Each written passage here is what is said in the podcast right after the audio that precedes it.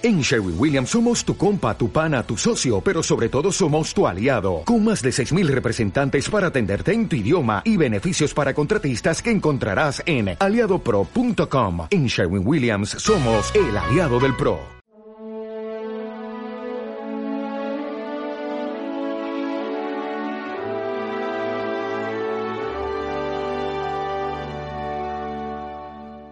más pequeño de vosotros es el más grande. Claro, hay dos modos de mirar la vida. Uno que es el, modo de los triunfadores. Todo me ha salido bien, es una persona apreciada, es una persona valorada, mis hijos, mis vecinos, mis empleados, la sociedad me ha reconocido, el bien que he hecho, soy una persona, me considero importante. Bueno, hay gente que juzga así la vida. Y hay gente que a lo mejor dice, pues mira, yo a lo mejor, pues no sé si me habrán reconocido, si me habrán respondido, me he equivocado en muchas cosas, pero bueno, por lo menos he podido servir.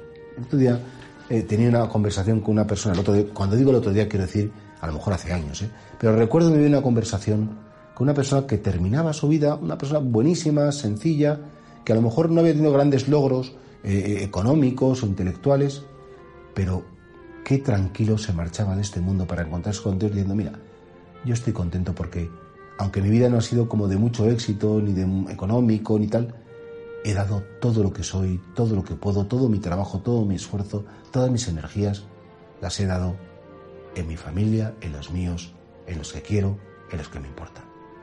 ¿Qué me es eso? Porque realmente, al final, eso que viene a decir Jesús en el Evangelio, eh, eh, el más, el más pequeño entre vosotros es el más importante.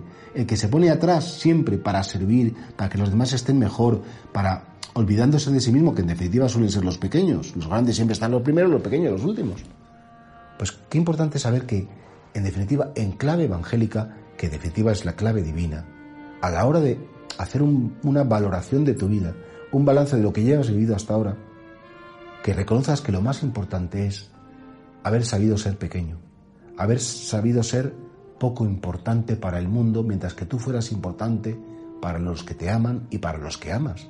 Porque en definitiva al final tu mundo no es el cosmos, tu mundo no es la sociedad, tu mundo es tu familia, tu trabajo, eh, tu gente, eh, tus compañeros, tus amigos, y ahí en ese microcosmos tienes que saber que efectivamente si tú has querido ser el servidor, pero no en el sentido que estés siempre a lo mejor recogiendo la mesa, haciendo las cosas, eso por supuesto que también, sino que has estado pendiente de ellos, que has intentado ayudarles cuando necesitaban, que has estado al quite, como se dice en lenguaje taurino, de lo que necesitaran, esa pequeñez aparente de querer ser siempre el servidor de todos, eso que te hace grande.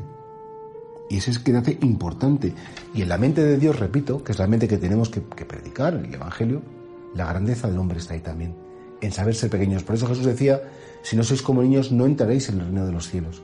Y el que sea el último de todos, el servidor de todos, será el primero y el más grande en el reino de los cielos.